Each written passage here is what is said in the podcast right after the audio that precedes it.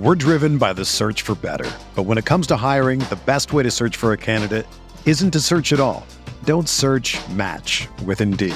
Indeed is your matching and hiring platform with over 350 million global monthly visitors, according to Indeed data, and a matching engine that helps you find quality candidates fast.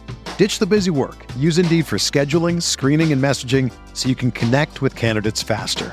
Leveraging over 140 million qualifications and preferences every day, Indeed's matching engine is constantly learning from your preferences, so the more you use Indeed, the better it gets. Join more than 3.5 million businesses worldwide that use Indeed to hire great talent fast. And listeners of this show will get a $75 sponsored job credit to get your jobs more visibility at Indeed.com slash BlueWire. Just go to Indeed.com slash BlueWire right now and support our show by saying that you heard about Indeed on this podcast. That's Indeed.com slash BlueWire. Terms and conditions apply. Need to hire? You need Indeed.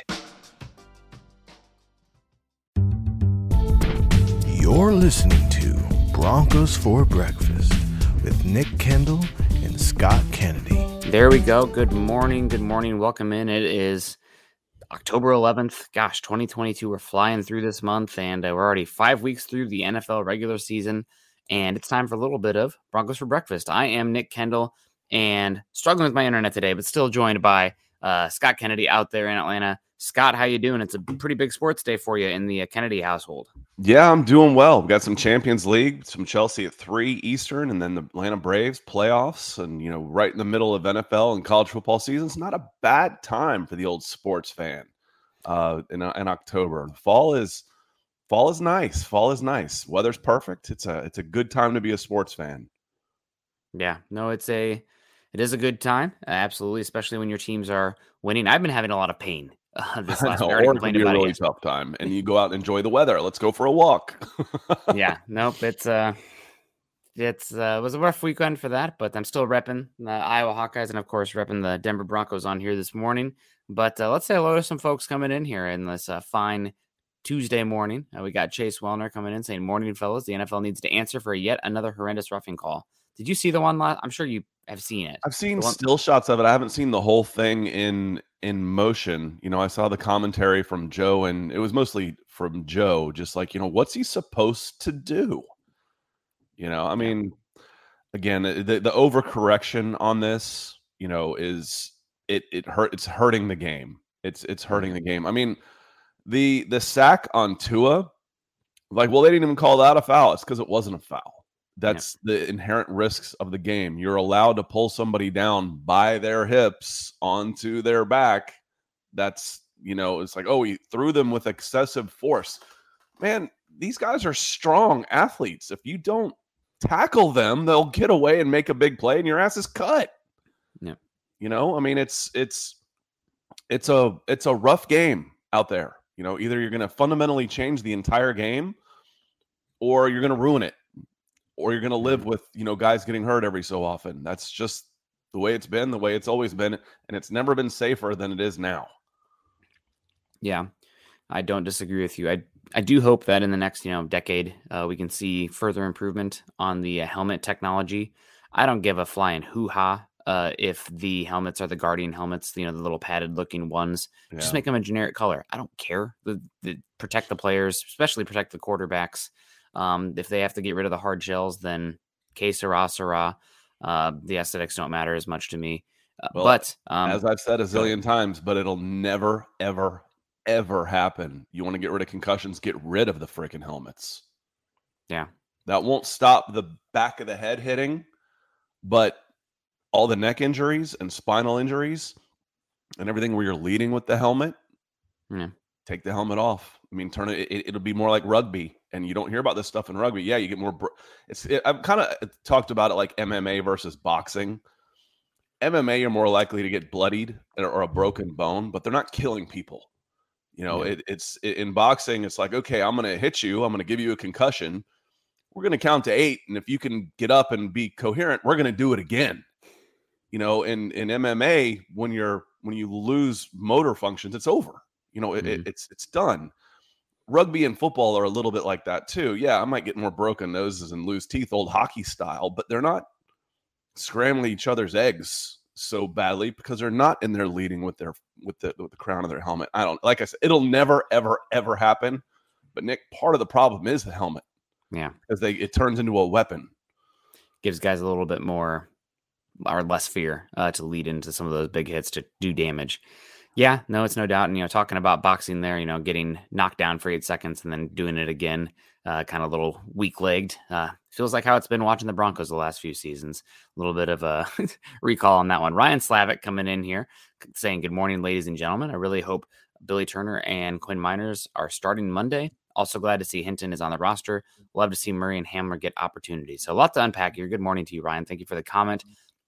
I think there's a good chance that we see Billy Turner and Quinn Meinerz on Monday. You have the 10 day or 11 days here, even longer uh, than your typical uh, Thursday to Sunday turnaround, Thursday to Monday night uh, turnaround here. The Broncos have a lot of time to get things right and a lot of time for a reshuffle. And we're going to talk about that today. But I personally would be shocked if uh, Quinn Meinerz and Billy Turner are not back out there Monday night versus at the Los Angeles Chargers. We're six weeks in a day, you know, into the season. Yep. So it's it's it's time, you know, for sure. We've been hearing about, you know, the hamstring injury is one thing. We've talked about those being like voodoo. You know, the mm-hmm. one of the one of my first introductions to this pod was when Ojemudia hurt his hamstring, and I was like, you know, we were, we were all kind of like, I'm glad it wasn't a knee. I'm like, I don't know, man. You know, a, a skill player with a hamstring injury that can that can be a season ender too. Um, I don't. I don't think this. I don't, did never. I never got the feeling that this was the same problem with Quinn Meinerz. But six weeks on a on a rough hammy. Okay. Um, we've been hearing about Billy Turner being almost ready since August 1st mm-hmm. Uh, we're we're I've got up you know Halloween decorations. It's it's time. It's it's yeah. it's time for it's time to see Billy Turner get some competition going. You lose Garrett Bolles, but get those two back. It might be a net gain, and you start playing a little bit better. Yeah, no doubt about it. Also, yeah, congrats to Kendall Hinton getting activated. The Broncos bringing back Trinity Benson uh, yesterday, which is hilarious. Broncos trade him to the Detroit Lions for a fifth round pick uh, before week one last year, and he's back now. Uh, good for him. Good for him. Yeah, good for him, and good for the Broncos to get an extra fifth. They need those picks. I think that fifth ended up being, God, it might have ended up being Montrell. No, it would have been their first fifth round pick, so it would have probably been Delarrin Turner Yell. Uh, but anyway, I digress. I also says I love to see Murray and Hamler get opportunities. We might see Murray this week, but I gotta say, I went going back and yes, Nick, did you go back and watch the Colts game? I just like pain, um, just painful for my eyeballs. But I thought uh, Mike Boone actually had a pretty good game. I don't know if there is a huge rush uh, to get Murray involved, except maybe on some short line uh, goal to go ish opportunities, given he is just such a massive back. The last one here, you absolutely have to get Hamler involved. This offense right now is it's a with Russell Wilson, the offense is predicated on explosive pass plays, and you're not getting your most explosive pass play player involved, and he's open. Uh, so yeah, he's yes. not hiding. You know, no. Nick, like you're saying, he's not hiding out there where he's you know trying to where he's. You can tell he's playing scared of that knee. That that's not mm-hmm. happening. He's ready. He's he's he's ready to go. Yeah, Richard coming in and saying, Nick, be a little bit more optimistic. We'll be okay. Yeah, we will. I just, you know, I like to make self deprecating jokes and tease about the team. And the, the Broncos have been tough to watch uh, the last few seasons. And it's definitely disheartening to see them struggle out the gate this season. Injuries, Russell Wilson lat injury, too. I mean, it's just like, it's like, God, c- come on. and then we can't even get into the first round draft picks this season. But said it from the beginning. You'll give them eight weeks. We'll reassess then after a full sample size of enough varying types of opponents and have a much better idea of who this team is, where they're going. Uh, so, but I'm never going to try to be optimistic or pessimistic. I'm just going to try to always be a realist and calls it like I sees it. Luke Wright in here. Good morning, Nick and Scott. How are we doing? Doing well. Another day to be alive. The air quality is actually cleaned out here in Seattle for a couple days with a uh, low pressure system coming through. So I'm feeling pretty good. Actually, can walk the dog without having to you know, feel my eyes burn a little bit, which is great. Um, Dave Glassman coming in here with the hearts and the support. Dave, I saw Dave dropped a like. Guys, be like Dave. If you're on Facebook or YouTube, make sure you drop a like on the way in. We got Sunny Days too saying, make sure to hit that like on the way in, everyone. Good morning. Good morning to you. And um, Kevin Sevens coming in saying, fellas, I'm in India right now. Mm. Cool. Never been. Probably cool. Uh, I can't take us being this bad. I'm starting to realize that maybe Russ is washed. Sad face. What do you think about this? Is the media and the fan base laying on Russell Wilson too hard? Was it that he was built up to be something he was not before the season? Is it the injury? Uh, what's going on with your perception of how the Broncos Broncos country is perceiving. We're driven by the search for better. But when it comes to hiring, the best way to search for a candidate isn't to search at all. Don't search, match with Indeed. Indeed is your matching and hiring platform with over 350 million global monthly visitors, according to Indeed data, and a matching engine that helps you find quality candidates fast. Ditch the busy work. Use Indeed for scheduling, screening, and messaging so you can connect with candidates faster. Leveraging over 140 million qualifications and preferences every day, Indeed's matching engine is constantly learning from your preferences, so the more you use Indeed, the better it gets. Join more than 3.5 million businesses worldwide that use Indeed to hire great talent fast. And listeners of this show will get a $75 sponsored job credit to get your jobs more visibility at Indeed.com slash BlueWire. Just go to Indeed.com slash BlueWire right now and support our show by saying that you heard about Indeed on this podcast. That's Indeed.com slash BlueWire. Terms and conditions apply. Need to hire? You need Indeed. Whether you're a world class athlete or a podcaster like me, we all understand the importance of mental and physical well being and proper recovery for top notch performance. That's why I'm excited that Unifyd Healing is sponsoring podcasts on the Blue Wire Network. Unifyd Healing is a new and super innovative global network of wellness centers powered by Energy Enhancement System, or EE System. If you haven't heard of the EE System yet, then you'll want to listen up. This technology promotes wellness, deep relaxation, purification, and rejuvenation. Wherever you are across the globe, access to a center is easy and affordable. Interested in experiencing the EE System technology for yourself? Go to unifydhealing.com/bluewire to learn more and find a center near you. That's unified, U-N-I-F-Y-D, healing.com slash bluewire. No material or testimonials on the Unifyd Healing website are intended to be viewed as medical advice or a substitute for professional medical advice, diagnosis, or treatment. Always seek the advice of your physician or other qualified healthcare provider with any questions you may have regarding a medical condition or treatment and before undertaking a new healthcare regimen, including EE system. Russell Wilson. There's a lot going on. I don't think he's done. I don't, I don't think he's washed because that would mean that most of, and this is a debate. You know, do, where do you think the biggest problems of this team are? I think it's between the court. It's number three on on. Russell Wilson comes in number three on my list for me. One is offensive line. Two becomes Nathaniel Hackett's coordination and direction of this team. Before I get to, and then we can start talking about the injuries. Hmm. You know, one of the losses to this team that we I, have said it a few times, uh, but is Noah Fant. You know, you've lost if if Tim Patrick and Noah Fant, what was that? 150 catches, you know, gone from this offense.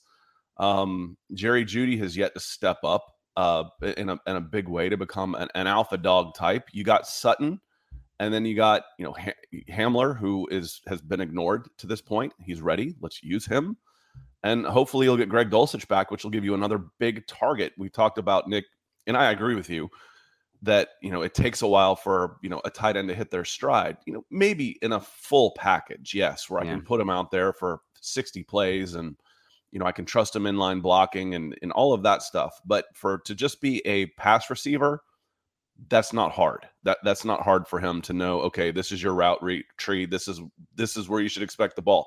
That's not hard. So he can be make an impact. And frankly, the bar's been set so low. But I don't know. Short answer, no. I don't think Russ. Um, I almost called him Russell cooked.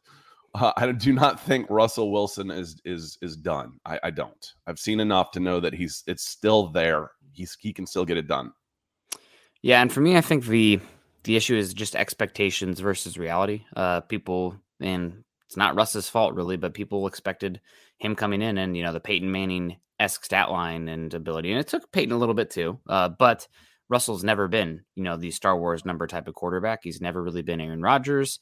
He's never been Patrick Mahomes. You know, what we're seeing with Josh Allen right now, Lamar Jackson. You know, he's he's a very very good quarterback. Been top you know seven for most of his career, pretty consistently. What is it? Nine Pro Bowls in ten seasons or something like that. That's crazy good. Uh, but that's not this league altering, you know, MVP frontrunner type of quarterback every single year. And, oh, and, and, to be fair, hasn't he played for the same coach in the same basic system with philosophy his entire career? So we wouldn't weren't sure um, you know, again, drop him in New Orleans with Sean Payton the last five years, and then come talk to me. Yeah, to be fair, I mean it's the same coach, but the offensive philosophies in theory ch- changed.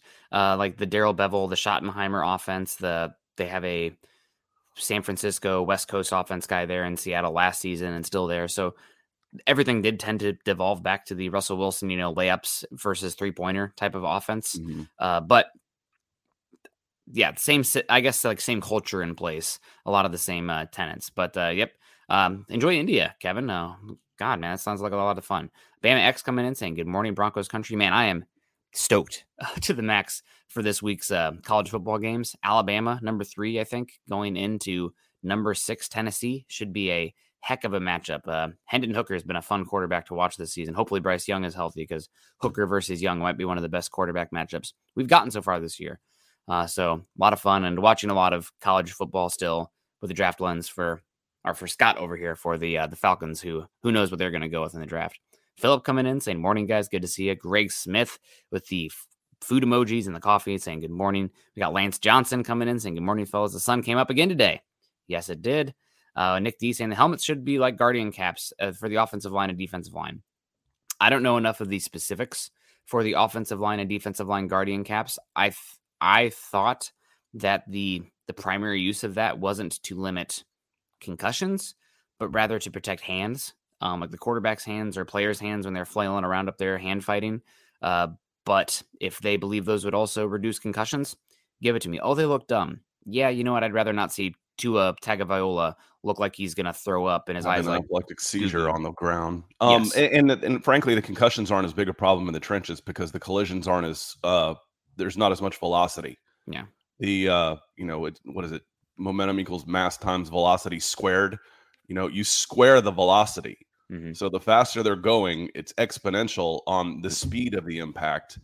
And again, they're belly to belly. You know, they're they're it's not it's the, the concussions aren't as as big a problem for the guys blocking as it is for the guys tackling and being tackled because of the nature of, of the game itself.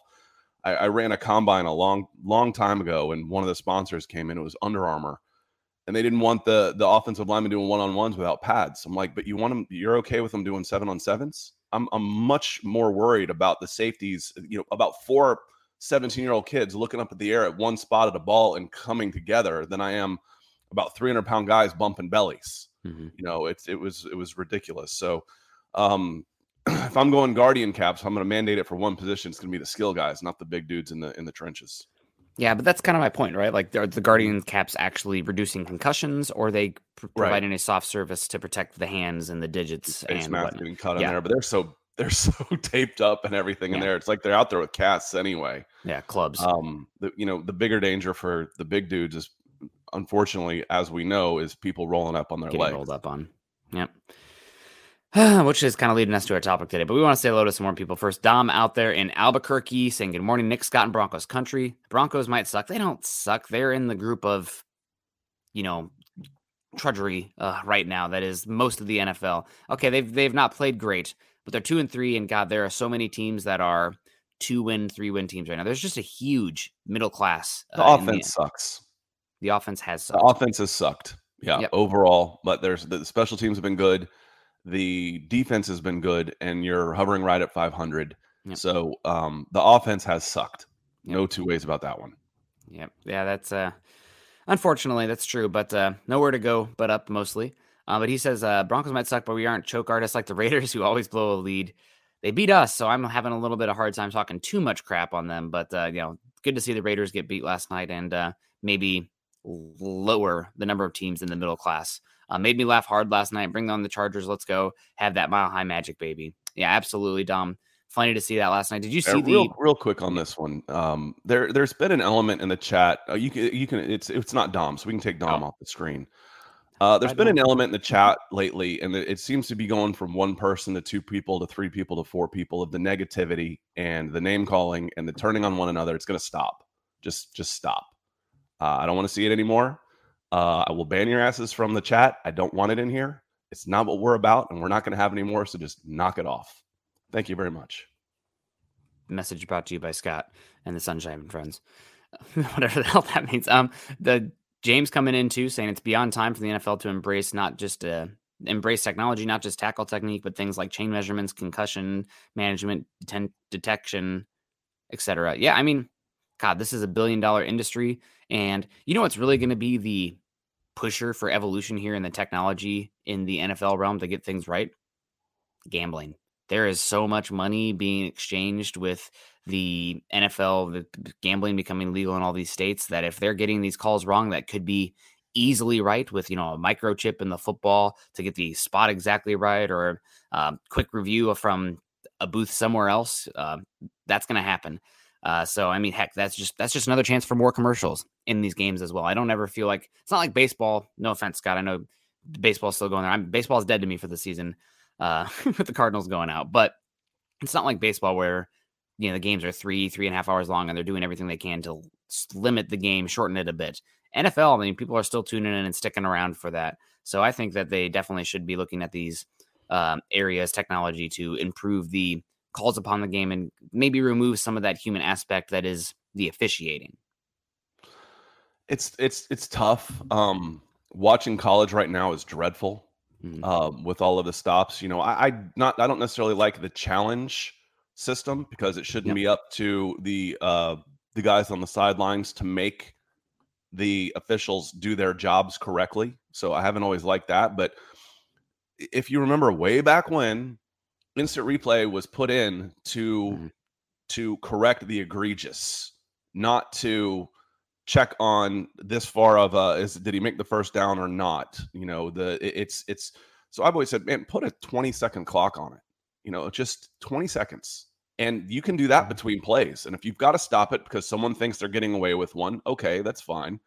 But 20 seconds, if I can't tell in 20 seconds, then play ball. It's not egregious. You know, it's, you know, the, the old clear and obvious. If I don't have 20 seconds, it should be clear and obvious. If it takes me any longer than that, guess what? Guess what? It's not, Nick. If it takes me 15 camera angles to figure it out, guess what? It's not. It's not clear and obvious. 30 seconds at most move on, and you can get a lot of this these things right. Yeah. 100%. Uh, we got Justin May coming in saying, Don't understand why Butch Barry, Broncos offensive line coach Butch Barry, uh, doesn't get more criticism. The offensive line has to be bottom five this year. I understand last year they were just average, but gosh, watching it looks awful. Justin, if you've been tuning in here, you know that we've been critical of Butch Barry on uh, multiple shows, and he's been one of the ones that I have uh, definitely not held back on. And I keep saying this is the same exact, had been pretty much the same exact offensive line as last season, uh, specifically the interior trio, and they look so much worse. Some of that is scheme, some of that is the quarterback changes going on there, but the biggest difference, I believe, is going from Mike Munchak and Chris Kuper, whose Vikings offensive line looks pretty good, um, to Butch Barry. Butch Barry should definitely uh, be getting on the hot seat. Uh, he definitely deserves criticism. Well, and and part of it, most people don't know who the offensive line coaches That's, are. That's exactly they just, it. They just don't. I mean, I couldn't have told you. I'm we're here every single day. I'm on here at least twice a day, except Saturdays. So I'm on mm-hmm. a Broncos pod, either producing or here ten times a week. Mm-hmm. I couldn't have told you the name of the offensive line coach. I could tell you that we've definitely said the offensive line has regressed and we need to take a look at the coaching. And I know who the former one was because there's been calls shouldn't have let that guy go. Mm-hmm. But most of the time, until it gets this bad. That's the first time I think I could have told you I've heard the name Butch Barry. You know, it's it's just it's not a glamorous position, kind of like the offensive line itself. Uh, you're not getting a lot. Uh, if you're hearing your name, something's probably wrong, and we've gotten to that point that I uh, I, I think again. The, the, the, offensive line wasn't good, and now they've regressed. Mm-hmm. They, they they've regressed uh, from from year to year. Yep, not great, uh, not great at all. We got blank coming in here on Twitch with the Russell Wilson with the uh, the Mickey Mouse hand holding the football there. Love it. Uh, good to see a blank over there on Twitch. Gordon coming in saying all that hype for absolutely nothing. We suck. Unreal. What's going on? Don't bury this team just yet. There's a lot of football yet to be played, uh, but they do have to get the offensive line uh, right. No doubt about that. Um, but as far as uh, did we get Joseph's comment here? Good morning, Nick and Scott. If Turner Meinerz are back, who is the best starting offensive line in your opinion? Well, I think you have Turner at right tackle. Still, you have Meinerz at right guard. You had some news about left tackle. If you wanted to, you you wanted to make that discussion, what could possibly happen here? Yeah, it does. Okay. Well, heard it from a few different people now. Um, as far as the Broncos left tackle situation goes, and everybody, you know, when Garrett Bolles goes down, just immediately assumes uh, Calvin Anderson's going to be the left tackle plug and play. You know, he was fighting there for right tackle, always looked better, more comfortable left tackle. Doesn't sound like that's going to be the case. Uh, from what I've gathered so far, um, and this has not been, you know, directly from Broncos coach or anything, so things could still change after the this upcoming week of practice. But it sounds like right now Cam Fleming is actually going to be the first in line for that left tackle spot.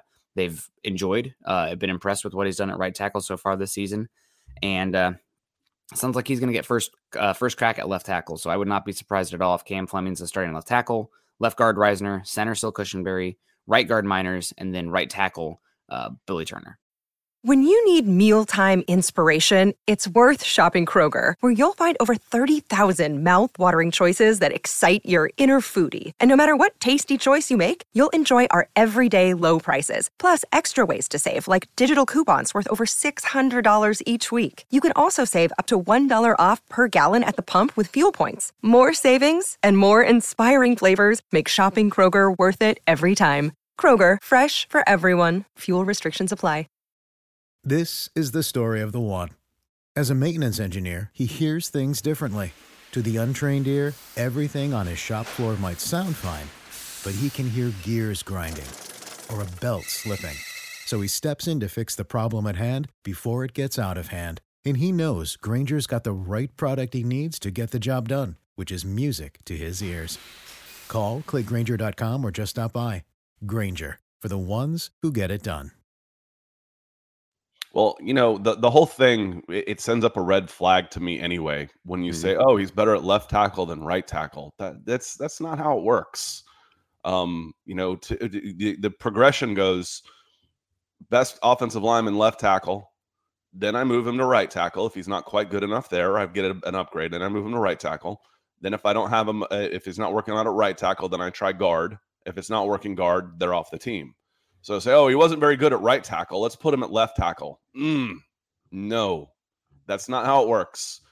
If he was replaced at right tackle, which he was, then it's an emergency situation to say he's going in at left tackle. Now, would you say, okay, we've, you know, Fleming's been playing okay at right tackle. We don't want to upset two positions. We don't want to make two positions worse. We would put him in in this spot if that was all we could do. Okay, I get that.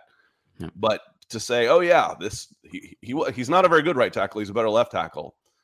It doesn't work that way 99 times out of 100. So it doesn't surprise me, Nick, when you were to, when you told me that if Billy Turner is healthy, they would just as soon move Fleming over to left tackle. And they don't really want Anderson at all. When they let when they when Anderson played in the preseason first game and was replaced by Fleming, I that told me plain and simple they don't want Anderson in there unless they they don't want him in there at all if they can uh, help it. Yeah. We got Maddie coming in over on Facebook saying Russ is not washed, not maximizing Russ to his full potential. Let Russ roll out and stop trying to keep him in the pocket. The issue with these rollout actions is that typically they come with a play action under center, and you need to have the perceived threat of a run game. Otherwise, these pass rushers are going to be able to pin their ears back with Russ's back to the line of scrimmage where he doesn't have time to react uh, to the pass rush. So, um, the rollouts, the movement, and whatnot, they all stem off of a somewhat competent threat of a run game that the Broncos simply do not have right now uh, because the offensive line is struggling to function uh, in the run game right now. They're one of the worst run blocking offenses in football uh, so far this season. And specifically on the interior, they're not working that outside zone. Uh, They can't move well enough to operate the outside zone. They don't have the, the type of athletes that you're looking for for that scheme. So I agree with you. Ideally, you're seeing Russ, you know, being outside of the pocket. Uh, but right now, he's trying to play like Drew Brees, and the accuracy, the quick game, it's just not there to operate uh, like a Drew Brees, unfortunately. Yeah, and getting you Nick said I'll, I'll say it just you know real clearly. Just watch the center position, okay? When, Or you're, don't. when you snap the ball and you're getting driven back three yards off the snap, it's hard to do anything in the pocket. And the, the play action, the all of that stuff, the rollouts, the naked boots, bootleg, move in the pocket, most of that starts under center.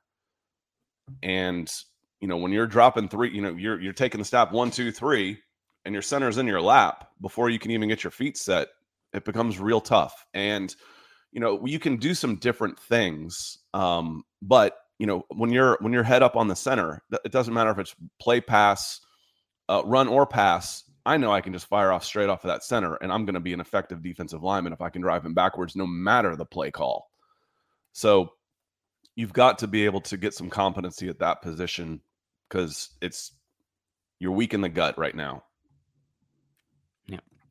Yeah. 100% really weak in the gut. Uh, Blank coming in talking about that, saying behind our offensive line and quarterbacks look washed. Oh, see Patrick Cavanagh first coming Sorry, in. I didn't mean to step on that one. I thought we were moving on. Apologies. Nope, it's okay. I always like to give our Twitch guys a little time. And thank you, C. Patrick, for the uh, support, the silent one. We always appreciate you. I'm saying every quarterback that's been here has been sacked, hurt, and discouraged.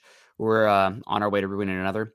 See, I thought the offensive line last season was average, and you can get done with average if your quarterback is top 12, which we did not have here last year. Uh, obviously, you always want to add to the offensive line and every position, uh, but they really have regressed this season. And the other thing is, we've had this conversation on here many times. You guys, I hate to rehash arguments again, but just with how Russell Wilson plays at the quarterback position, because he is it probably a below average quarterback? Let's just say that in the quick game, specifically in the quick game. What does that mean? It means your run game has to supplant the quick game. It's not like Tom Brady where, oh, the Patriots aren't running the football. Okay, who cares? He's getting the ball out quickly to wide or to running backs and tight ends. That's essentially an extension of the run game. That's not Russell Wilson's game. He's a home run or layup kind of quarterback. And in order to work that, you need to have a competent threat and efficiency from the run game, which the Broncos do not have right now. Obviously, you lose a lot of that with Javonte Williams going out for the season. Uh, but the biggest culprit right now is the offensive line and also the the personnel package is tipping their hands. Like if Tomlinson or Saubert's out there, guess what? It's probably a run play. If I, Albert Okwuegbunam's out there, guess what? It's probably a pass play. So personnel's hurting a little bit of that as well. Wide receivers blocking Jerry Jeudy. I watched the all 22 of the Colts game. Jerry Jeudy had like four or five whiffed blocks. Honestly, who was the most surprising blocker in that entire game, Scott? KJ Hamler. KJ Hamler is out there getting his like head in there. He was doing the dirty walk. That dirty work. That dude deserves some targets with uh, the work he was doing in the run game out there. I, I think we'll see it. i am going to set the over under at five. Five targets for KJ Hamler in the next game. Yep. Yeah, absolutely. Bruce Deuce coming in saying, "Come on, Russ brought expectations. What about Super Bowl cleats? No, it's whatever." James, some of it, some of it's self inflicted. You know, yeah. it's not like we're just we're up here saying, you know, it was Super Bowl or bust. We heard it from the players themselves. You know, it, this isn't just a bunch of media hype. Um, we're buying into it. I, there was a comment when uh, you know you asked me, you know, did you watch OTAs? I'm like, well, there was like 90 seconds of highlights, but you know, I think that was all that was available, and I don't consider that watching OTAs. And frankly, I don't watch OTAs anyway. Yeah. And there was a comment on YouTube that someone says sometimes it really sucks that you can tell Scott's not a Denver Broncos fan. I mean, he's not even watching OTAs. I'm like, man, I wouldn't walk across the street to watch anybody OTAs. You don't learn anything. Yeah. Uh, you you can find out if someone's moving okay if they're coming off an injury. That's it. Yeah. That's about it. And I don't need to spend three hours and all my time trying to do that because otherwise you get sold a bill of goods when it's same on same and you don't you don't learn anything from from OTAs. So going back to you know the media hyping things up, you know, I don't remember hearing any big red flags coming out of preseason practice about this looks bad. You know, the offensive line isn't getting a push. Um, you know, you can't tell with the type, offensive line. That that's that's like, yeah. But Sorry you know what I mean. Yeah. You know, you don't know anything about a team until you go up against somebody that's trying to put your ass in the ground. Hundred percent. That's what we do every morning in here. Try to put each other's asses in the ground. That's right. That's uh, right. Albert Knoppers. Good morning to you, Albert. Hope you're doing well. Richard coming back in with a third super chat today. It says optimists and pessimists are wrong, but optimism feels better. Yes, it does. Um, See, and then I'm such a pessimist. I always said that optimist is like blind hope and faith, and a pessimist is a synonym for reality. Um, but yeah. you know, always borrow money from a pessimist. They don't expect to get paid back. Yeah. No, it's uh I'm definitely more of an optimist when uh, like I'm out on a hike. Sometimes people get like slightly annoyed by me on a hike because I'm like, you know, trucking uphill. I'm like, wow, look at this. And I'm like, you know, panting, whatever. I'm like, type two fun. Or, you know, like we're getting eaten by mosquitoes out in the tent, you know, 20 miles from civilization or 20 miles from the trailhead, if you call it trailhead civilization. And it's like, oh man, this is miserable. I'm like, no, man, I'd, I'd rather be here than anywhere else. this Yeah. is no big deal. Um, Jay Roper coming in saying, Nick, uh, you ready to hop on on the over overhaul the medical and training staff? As data guys think it's time the injuries and type of injuries screaming evidence. I'd want to. This is just me. I'd want to talk with some experts in the field of these sports injuries. Uh, go over the types of injuries, the timelines of the injuries, and even then, you're still not going to have all the data because just like any sort of uh, injury that happens, it's very personal to the individual. There's a lot of data that goes into assessing that individual's injury, uh, but it's definitely something where at least I'm open to it. I'm not going to sit here and you know scream about the medical staff uh, because again, I I trust what I can see and what I know, and that's why I'm sitting here, you know, talking with Scott about OTAs, uh, that waiting to preseason, gathering more data. Even you know, five weeks in, I'm like, you know, I'm I'm discouraged right now. Let's give it another three weeks to see what it looks like still. So I'm not going to be piling on them. However, if there are experts in the field uh, that are you know screaming about the medical staff not being good enough, that's a concern. I just, there are hamstrings injuries that are popping up. You know the soft tissue injuries. Those are the ones that are the red flags. Knee injuries, concussions, crap like that. I mean, that's a concern. I guess walking it back here real quick to end this rant though.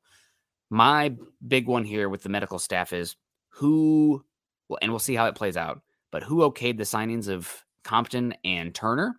And do we see those guys? What do they look like this season? Because if you're giving the green flag to guys who are not even going to play this season or like play, and then, you know, let's say, I don't even want to breathe it, but let's see how they play. But if they don't turn out okay signings this season, that's where I'm a little bit concerned. Why, why would you okay this when this is obvious? Then later on, it's like, oh, it's not getting any better. Yep, we've uh, we've talked about that um, as well, where you're having trouble keeping guys healthy, getting guys healthy, and now you're signing guys that are injured that aren't playing. I've got big questions for that. If I'm owner, you know, I might have more money than I'll ever freaking need, but you know, that's still millions of dollars that I'm just writing checks for and not getting anything out of anything. Mhm. You know, Yep. if if we did that, if you signed a guy, if you drafted a guy that has contributed as little as some signed a guy, if you drafted a guy you're expecting to be a starter that played as little because he wasn't good enough, you'd have questions of your scouting department and whoever okayed that and the process that went through it. I think it's absolutely okay. And at this point, I'm ready to have a seance, man, an exorcism or something. You know, it's Yeah. this will be uh there'll be three years now where I'll have to look it up. I just did a quick Google search before and it was games lost to injury. And the Broncos were like 28th and 29th the last two seasons. You know, there's there it's stacking up. You know, is it the oxygen in the blood that makes it easier to pull, you know, uh, pull hamstrings? I I don't know, Yeah. but it you're you're definitely hitting the areas for concerns for sure. Yeah, and that's one of those things where it's randomness, but if it happens, you know, five years in a row, then maybe there's a trend there and you need to at least do the research for it. And guess what? This is another thing where you got Mr. Moneybags and Mrs. Moneybags coming in for the Broncos. And where where are areas where there is no limitation on where you can spend money? Have the most cutting edge medical facilities, sports training, staff that you that money can buy. And uh, hopefully that makes a difference out there. Throw money at the problem. Uh, the Waltons, please. Uh, Jetty, talk about money at problems. Uh, Jetty Splash says has singles. It's more painfully annoying to hear how we're bringing in new people without focusing on our offensive line. Actually, Shingles is more painful. I lied. Sorry to hear about Shingles, uh, Jetty Splash. I'll peel back the curtain here just a little bit on myself. I work in vaccine research and have worked on the uh, Sh- Shingrix vaccine. So there is a vaccine out there to hopefully limit it. I'm not going to go down the rabbit hole of the politic, political diatribe that uh, associates with that, but uh, hopefully you'll feel better soon. I've had family members with sh- shingles. Somebody had it on their eyeball. God, I can't imagine a worse hell. Uh, so hopefully you feel better soon, man. That really sucks. I feel bad for you. Yep, yep, Mm. I agree. Uh, Miguel coming in, coming in green. Appreciate the super coming in on YouTube. Miguel says, "Good morning, fellas." YouTube. Who would have thought? Uh, hope Broncos country is having a good day. Uh, the, the farther you get away from that last game, the more that the optimism starts co- coming up for this next game. Um, you'd think, you'd think it's Mhm. it's tough. It's it, you're in a tough spot right now. Uh, all it takes is one good performance to change everything around. You're sitting there at three and three. You know, you hang around 500 for 14 weeks. You're in the playoff hunt. You got a Mhm. chance at this thing. Yep. 100%. Uh, we also got Matt Henry coming in over on Facebook saying, Good morning, Broncos for breakfast. If we get a new head coach next year, who would you guys like to see take over the coaching role? Well, I will say that uh, last year at this time, the hot name was uh, Kellen Mond. and uh, he fell off really. Kellen Moore. Kellen Moore, excuse Kellen me. Kellen Mond is the quarterback. Yeah, Yes, Kellen quarterback. Moore. Yes, excuse Not, me. not that Kellen Moore wasn't, but Yeah, no, but uh, Ke- Kellen Kellen Moore, former quarterback at Boise, who really fell off there with the Cowboys at the end. So I want to see what the end of the season looks like. Um, the names right now that I think would make a lot of sense uh, to me. Um, obviously Sean Payton, you'd probably have to trade. Uh, to you would have to trade to get him here. He's still under contract with the Saints, but he's or one to keep. cash. That was or something I, I I said last year. It's just like you don't have to. You'd have to compensate that it's compensation. You'd have to Mhm. compensate the Saints for them to release his him from his contract. But the compensation, we're used to just hearing players and and draft picks. It doesn't wouldn't have to be. You could send them a boatload of money. You could send them twenty million dollars and say, uh, "We want to we want to buy out the rights to his contract." It's it's how soccer works, and it works like this a lot in in non-player moves where you can you can take advantage of being a filthy rich owner and, and send the send the Saints a bunch of money. Yeah, that would be a good one. Um, I gotta say, I've been really, really impressed with uh, Demarco Ryan uh, over with DeMeco. DeMeco, excuse me, Mhm. DeMeco Ryan uh, with the 49ers. That 49ers team, the coverages they're playing, and how just seamless they are, going from Robert Saleh to uh, this defense the 49ers are running with uh, DeMeco Ryan's. He seems like he has he should be getting uh, interviews as well. Now the big thing with the Broncos is that I've been really impressed with uh, Ejiro Evero. Uh, and can you bring in somebody that would be okay keeping him? I mean, I know that's pie in the sky. If a new coach comes in, he's going to want to bring in his own guys. Blah blah blah blah blah. But uh, DeMeco Ryan's and uh, Sean Payton seem like to be the two right now that are really really stand out for me. But I'd have to do more research on this. I'm still in the I'm I'm critical of Hackett, but he at least deserves uh, the season to see what it looks like and if we can have some forward positive momentum. Yeah, when I see taking over, I almost think that is an in-season move, and I would probably go as Ejiro Evero as an interim. Um, Yeah. If I was going to do something like that, and then see how they responded, you know, and if he wins four games then the season, I wouldn't can him. Raiders, Hmm. um, you know, that's uh, I'd, I'd I'd bring in. Uh, I might give him a chance at the at the role if uh, you know if he wins the last four games of the season and everybody is playing their butts off for him. Yeah. Said hello to Aniso. Morning, y'all. Good to see you. Tim Durr coming in saying there does need to be some shifting on the offensive line, starting with Cushenberry. I've tried to take up for him, but he's not improved. If anything, he's regressed uh, since last season, which is unfortunate given the uh, the narratives that surrounded Cushenberry this offseason turned out to be a bunch of uh, hoopla, unfortunately. But uh, I think Cushenberry, because of the running the scheme, the transition from you know the, the snap exchange and whatnot, he's probably one of the last ones that you're going to see a shift. If Cushion, so first you're going to see the sh- Quinn Meinerz getting uh, re-entered into the offensive line, and Billy Turner going in there with somebody something happened at left tackle. I think that's without a doubt. Um, the next question then for me becomes the next, I guess, the next hurdle for uh, shifting is the bye week. I think after the bye week, if Cushenberry is still playing this bad, you have then 14 days to work on the center snap exchange between uh, Russell Wilson and probably Graham Glasgow. I, th- I don't think they'd throw in Luke Wattenberg, but uh, Graham Glasgow. The other one then is if the offensive line is still really struggling to move people with the addition of Quinn Meinerz, you probably have to look over at center and left guard. Maybe Tom Compton then, uh, if he's healthy after the bye week, which is what I've heard they're aiming for, uh, might get a shot over Dalton Risner. Maybe Dalton Risner's traded uh, by then if the Broncos are struggling and you have to play somebody else. You're not going to get a lot for him. You're probably getting, you know, it's kind of the Malik Reed special where you're getting a six round pick in return for Dalton Risner and a seven or a fifth round pick and for Dalton Risner and a seven. But that adds up. You know, you you can trade that fifth round pick for three sevenths then if you want more picks. Uh, but right now, yeah, Cush is definitely a a weak link. I would say he's probably the weakest on the offensive line right now, but Glasgow and Risner are not too far behind, unfortunately, or ahead, I guess. Yeah, there's there's the key here is having the healthy bodies to have options. You know, we talk about that all the time, Nick, with contracts, with players. You want to have the options out there. When you're just stuck, you get that hopeless feeling. It's uh, you know, how is it going? How is it going to get better when the the you can't change the personnel? Competition will help for sure, you know, and then maybe one of the new guys can play better. Yeah. Um, you know, it, it's some of it you you like to say, well, the, this guy's a starter for a reason. Why would you think his backup's just going to be better? Well, we haven't seen healthy backups. We haven't seen any of these guys play healthy yet. There's two two guys you signed to come in and compete. We haven't seen. So hopefully they can come in and at least elevate the level of one or two positions to average, and then you get a plus in Quinn Meinerz. All of a sudden, your offensive line starts looking a lot better internally without having to make any big changes. Yeah, and I think again, just all comes back to for me the functionality of this offense. You need to be able to run the ball efficiently. I mean, I haven't, I don't know if this data is out there or is accessible. It's out there, but I don't know if it's accessible for me. But the average yards to go on third down or the average, you know, EPA on first down versus second down, uh, the Broncos right now, it seems like constantly behind the sticks. Uh, for two just, years. For two years, but this year too.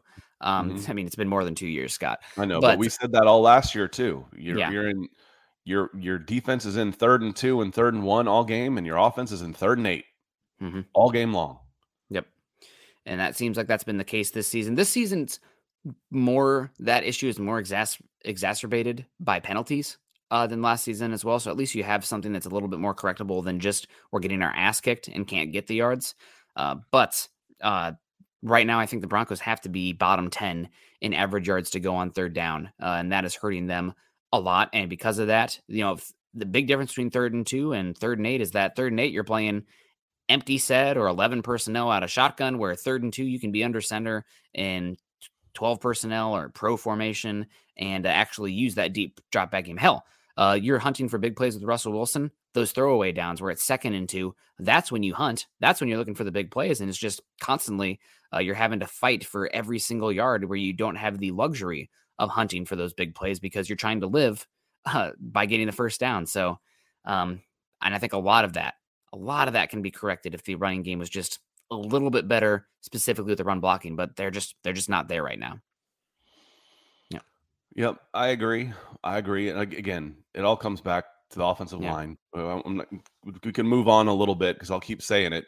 Um, you know, the, the I'm, I'm, a little bit farther down the chat, and the discussion is like, well, we would have been better off if.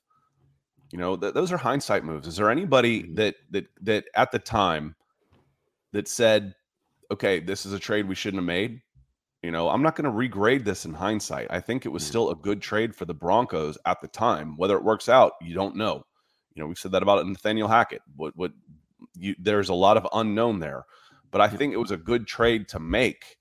Um, giving all that up for Aaron Rodgers for a short term gain was a little scarier with his age. You've got a two, three year window, um, but you're expecting, you know, competent plus top 10 quarterback play from Russell Wilson. And is it all again? I, I just go back. It's like it's it's not all just on on Russell Wilson, but the offensive line, you've got some free agency money next year. The offensive line needs to be addressed in a big, big way. Mm-hmm. Yep. And luckily, that's one area where the Broncos can throw some cash at it. And uh, they have two spots right now that look like they could throw some cash at three spots. They could throw some cash at and really improve. Uh, Ashton coming in saying, getting watch live. Feels like Nick disappears for a few shows, and those are the same ones we're missing. Ashton, they're going to figure out that you've been hiking with me. I guess he's a Nick Kendall fanboy. Well, appreciate that. Um, Brad D coming in saying with the patchwork offensive line and generally torpid offense, the scheme has to be adjusted. You're limited to the style of quarterback that you have, no matter what. And with Russell Wilson, you have to be able to run the football. And right now they can't, so the offense looks bad.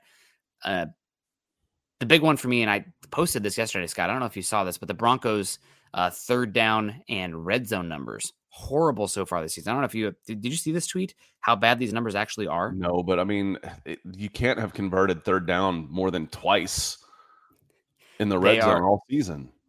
They were really good against the 49ers um, on third down, which is a surprise. No, in one. the red zone. Oh, in you the red in the zone. red zone very often. That was the yes. you were you were talking about that one. You said in the yes. red zone. Um, yeah, red zone. so third down conversions this season uh, after five weeks. The Broncos have converted 22 out of 72 attempts on third down. Typically, teams hover around 50% mm-hmm. ish. The Broncos right now are at 30.6%. Not great. Then you get to the red zone conversion right now. What is a red zone conversion? That means you're scoring touchdowns, not that you're kicking field goals, although there maybe should be another number there for not getting any points in the red zone versus three, because the Broncos would be bad there as well. Um, but the Broncos in the red zone so far this season, this one is painful, Scott. Three for 14 on the year, three for 14 coming in at a 21.4%. Both of those, I didn't do this for the entire league. Both of those have to be near bottom five in the NFL, and uh, that's not getting it done. So talking about the the scheme, if you don't trust your team to run the football, especially on the interior offensive line, you to play, you know, man up kind of blocking scheme, you're not going to be able to run the balls effectively in that zone. So I think that's a big one. Also, the tight ends uh, utilizing the red zone, been struggling there. A lot of drop passes in those areas and just not converting the touchdowns. So I don't know what adjustments can be really made other than Russell Wilson getting better in the scheme and making better reads. Um, you know, hitting the guys that are open, which he mm-hmm. did not do against the Colts, and uh, hopefully getting you know spreading the love. I mean, if Jeudy's open, get the ball to Jeudy. If Hamler's open, get the ball to Hamler. If Sutton's open, get the ball to Sutton. And Quinn Meinerz at right guard, you've got a, a better chance of running the ball too. Yeah. So you know that changes things. You get down in the red zone, you convert. You're you're because you're not just converting on third down. You're you're better on first down. You're better on mm-hmm. you know an incompletion on first down. Every offensive coordinator in the history of this game runs the ball on second and ten. If they if mm-hmm. they, if it was an incompletion, they come back with a run. And instead of second and nine, maybe you're second. You're I mean, instead of third and nine, maybe you're third and six, third and five because you're able to shorten those distances. Everything gets better. I said I wasn't going to keep beating this dead horse, but I'm gonna. Everything gets better when your offensive line improves. Quinn Meinerz will improve the offensive line. The rest of it, we're not sure about. We'd like mm-hmm. to think that the competition and the guys you brought in to start will improve the offensive line. What we know is Quinn Meinerz will make this offensive line better. Better offensive line will lead to better offense period. Even if it's incremental, incremental adds up. When you start talking about those percentages, you know, what's the difference between conversion on third and eight and third and six? It's probably 50% increase on on on doing that on your on your conversion rates across the NFL. You know, it might be 15 to 30%. That's a 100% in, improvement rate. Those little mm-hmm. things start to matter when you can when you're incrementally better on the offensive line.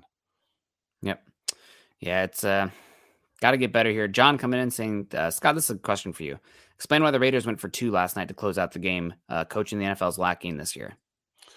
Go for the win while you got the momentum. You're on the road. Uh, there's an old saying in baseball when you're on the road, you play for the win and not the tie. You play for the tie at home. Uh, 60 points being scored. It's not like people were stopping anybody. Um, there was still enough time on the clock, too, that you weren't stopping Travis Kelce either. That, uh, you know, you wanted to, you, you want to have if, if I get a stop, I want to win it. So I, I get it. I, I, get it. I don't I don't mind that. I'm one in three. I'm not playing for a freaking tie. Yeah. You know, it's I got a chance to you got a chance to beat the Chiefs with a two point play. Take your freaking shot. Take your shot. I'm I'm okay. I'm okay with that. I am. Sweep the leg. Right. No. um, but yeah, no, I think a lot of times teams in that situation will go for two and go for the win. The big thing for me in that one is I feel like Patrick Mahomes can get down the field instantly. So like going for two versus going for one doesn't change things. It's not a big difference, but at yeah. least if you get a stop, you win. You, yeah. you, you get the if, win and not just okay, we got to stop it. Now we got to stop him again. Yeah. And then you have Davante Adams shoving a sound guy at the end of the game. He apologized on Twitter saying that guy came out of nowhere. Watching the video, it did not look like the guy came out of nowhere. Uh, and it sounds like the league is looking at uh, potential uh, discipline for Davante Adams. Be discipline. He won't. He won't get away with that scot free. No pun intended. Just like this show, not scot free. Uh, Kevin Gray, Morning Broncos Country. Nick Scott came in late. Go uh, late. Go to started watch Denver Broncos for life. All right, Kevin Gray. Thank you so much for coming in. We appreciate you. Um, tofu. To start. Going back to the start. Okay, that makes mm-hmm. sense. Tofu coming in saying, I can't believe we are legitimately talking about firing the head coach five games. Got to have a little patience. There's no way Paton moves on from his first head coach hire after one season. Paton has to answer the new offensive or the new uh, regime, the new owners here. And five, uh, the guys that just spent five billion dollars will have a bigger say in this than George Paton. 100%. So he gets the year. And again, there has to be a lot of factors to it. Like the Broncos have to fall so flat on their face. There has to be like lack of institutional control. There has to be dissent in the locker room. There has to be like kind of like uh, in the scene, one of Hackett's favorite movies, Step Brothers, where they come in, oh, you're interviewing in suits. And then, you know, John C. Reilly just rips a nasty one in there. And It's like, you just fart? Is that like onions and ketchup? Now the tuxes seem a little bit effed up. Um, that's uh, is that reference over your head there, Scott? Have derailed. No, uh, have you seen Step Brothers? I haven't. Okay, that's a. You always make the movie references in here. Step Brothers is a very good one. I'm I I like Will Ferrell, but that's one of his best uh, best movies he's had. But yeah, we'll see how it plays out. Scott hasn't um, seen Step but, Brothers. That's why. yeah. I, I, would going back to this tofu after five games. It's too soon. Um, we we might find out a little bit about the the knee jerk reaction to the owners. I don't think they honestly are going to care enough that they would make a move like this mid season. But on this track, absolutely, he would move on after one year. Hmm. This the Broncos are two and three right now. Let's multiply that by what? By three, and we're talking six and eleven. He ain't coming back. No. If it's six, if it's six and eleven, if it's if it's if this team finishes six and eleven, you you got a new coach next year. Mm-hmm. Hundred percent. And uh, Tim coming in saying, I think Paton needs to listen to you guys about the offensive line in the draft. The issue is the We're from my understanding, yeah, a lot of people are saying it, but the issue is that they have had some offensive line in their crosshairs in the last two drafts, and guys have been uh, taken before uh, the Broncos have had a chance to swing. So that's the reality sometimes. There's 31 other teams that are drafting, and you're not just going to get all your top guys. Well, it'll be, it'll be interesting to see how the needs change uh, this offseason. We talked about it already. I mean, the real question here Garrett Bolles, is he back? You can save a good bit of money, and his play this last I guess his play this season had not been up to the contract that he's getting paid. He had been probably about a league average offensive tackle. Maybe you're looking to save a little bit of money there and go elsewhere, or offer him, you know, a, a deal where he gets higher guaranteed money over the next two seasons. Not a not a raise, but a, a restructure to get more guarantee in there to keep him on there. The Graham Glasgow special, if you will. That's what Graham got. Uh, then you have questions about cornerback. Right now, we have an audition coming up for Damarri Mathis and Michael Ojemudia. If those guys uh, struggle, then you're talking about cornerback being a massive need opposite Patrick Surtain. mm-hmm. and um, questions probably at uh, linebacker as well. So those are spots. Tight end still a question mark. Wide receiver if Jerry Jeudy doesn't take a step forward. So right now the big obvious one is offensive line. There's no doubt the Broncos will toss some money at that and draft capital there this offseason, but it's not the only potential need this team is going to have.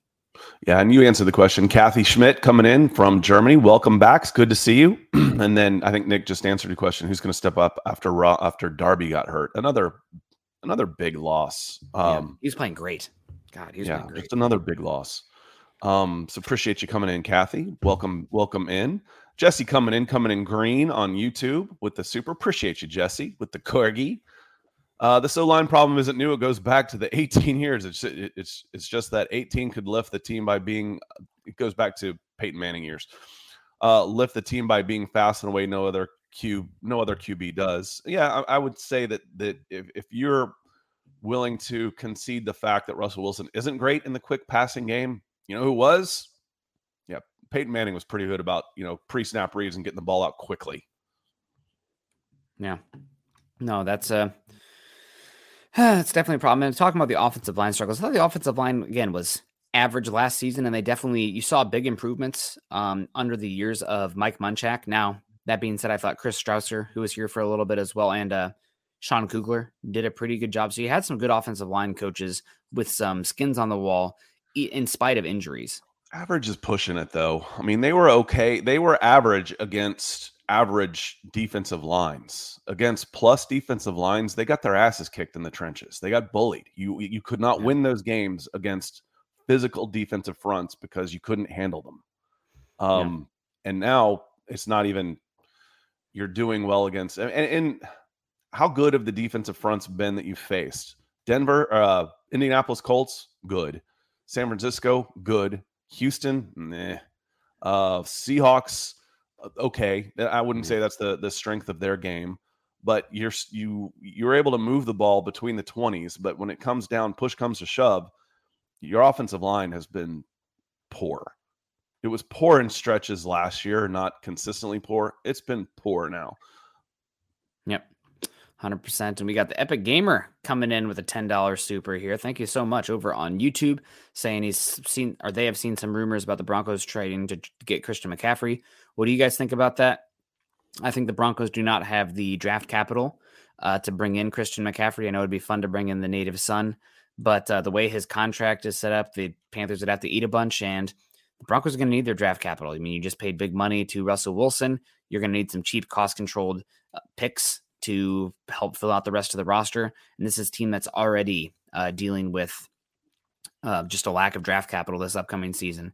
Now, if the Broncos, God, there's there's a number of circumstances where if Christian McCaffrey is still available and the Broncos are trending in the right direction and they need uh, something like that, that maybe I would be interested in that. uh, for the Broncos perspective. But right now, I think it's probably not likely because this is a team that just doesn't have the the rainy day draft capital to go make a move like that. Yeah, it, it, that's a that's a luxury player. Um, is is a a skill shifty running back I can use in the slot. That's a luxury right now. Hmm. Uh, you can't afford a luxury. You you've got to take care of the the nuts and bolts. Um, for uh, in the trenches, you know, on the hmm. offensive line first before you start thinking about skill players. And you know, unless possibly, I would I would rather go receiver first. yeah. I'd rather get another receiver to come in before I would go another running back. Yeah, 100%. Benjamin Flores, what's up? Not too much. Good to see you before we close out the show. And K Hop asking about DJ Moore um, with Tim Patrick out. I still don't think that you have the capital to go out there and make that move. Uh, if there was an offensive lineman available, then I'd be interested. But the Panthers, I looked over it yesterday. Uh, they don't really have any offensive line that make any sense. That wouldn't just absolutely tank their cap because they just paid these guys. They'd have like it would be more dead cap than it would be against their salary cap to keep them. So you have to like overpay for those guys. But like Austin Corbett, you can't really trade for him. Uh, T- Taylor Moton uh, would be an awesome addition. Can't trade for him with his contract. So it's just it doesn't really uh, line up that way, unfortunately.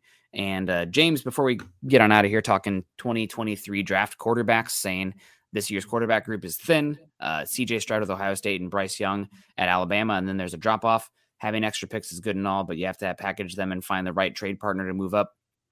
I don't think the Broncos will be using any draft capital on a quarterback that they believe is a franchise starter uh, this season. Now, if Russ is struggling again and you have your full assortment of picks in 2024, then I think we can have a conversation mm-hmm. about that. But I don't think 2023 is the year uh, with in that regard.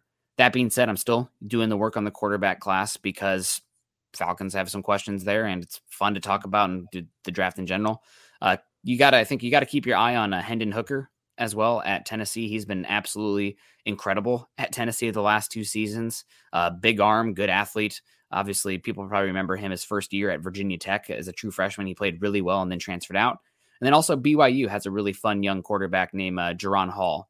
Both those guys are a little bit older, um, so they'll probably end up being lower first round picks to round three picks. But two talented quarterbacks to keep an eye on. The Anthony Richardson hype's died down a bit. He's got NIL money. I don't think he's going to come out. Uh, that's what, and that, that's the yeah. thing uh, is that I actually like about this is there's no rush for these guys to come out anymore because they can earn a really good living in college. Um, in some cases, they might make more money. You know, there was always the jokes like, why don't I want to go pro because they don't want to take a pay cut. Well, that's actually true in some cases now.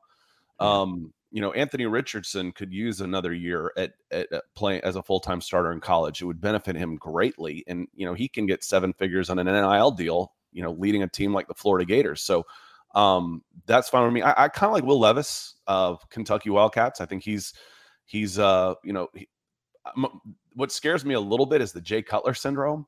Hmm. Where he tries to force too many things and, and gets into some bad decisions. But overall, I, I like what I see there. Though there's uh you know there's like you said though um if you could use your first round pick your the first time you get one back on a quarterback because you'd have two years left let me see 2024 you'd have basically two years left of russell wilson so you'd be grooming the next guy 100% 100% um but yeah no we appreciate you guys and uh let's keep it in uh not sure what's going on there with that comment. But anyway, it's time to uh, wrap it up on here. Uh, we're at 59 minutes according to my ticker. Scott, any final thoughts uh, before we close this on out? Yeah, real quick. I meant to uh, meant to to show this to y'all. Uh, Harvey Langi was signed yesterday as a um, as a linebacker practice squad. I, I imagine. I actually uh, watched him a lot in high school. He was a beast of a running back. So picture an NFL linebacker playing running back and that's what you get. So I've got some some high school highlights I posted yesterday. I dropped in the chat just now. Um, so go give uh go give Harvey a watch uh, at running back playing. It's at uh, he was from South Jordan High School in Bingham, or flip that, and it was Bingham High School. And anyway, Bingham High School in South Jordan. Uh, in Utah, and just a lot of fun to watch. So give him a give that a watch. Uh, you know, spend a couple minutes and, and watch your new linebacker. Yeah, Yep, that's uh, be a lot of fun. And uh, there's Scott with the links here. Make sure you guys are checking it out. Uh, we appreciate the heck out of you all. I'm not sure what this comment is, man. So what's going on with the comment section here? But uh, we appreciate you guys. Uh, we're going to get on out of here. It's actually going to be Scott and I again tonight. We're going to talk a little bit about the Broncos uh, panic meter uh, so far this season. So make sure you're checking that out and make sure you're following Scott and I on Twitter. Scott is at Scout Kennedy. I am at Nick Kendell MHH. Also make sure you're following us at uh, Broncos for Breakfast Twitter account at BFB underscore pod and at Mile High Huddle. If you haven't done so yet, join our Facebook community at facebook.com forward slash Mile High Huddle and facebook.com forward slash Mile High Huddle pod.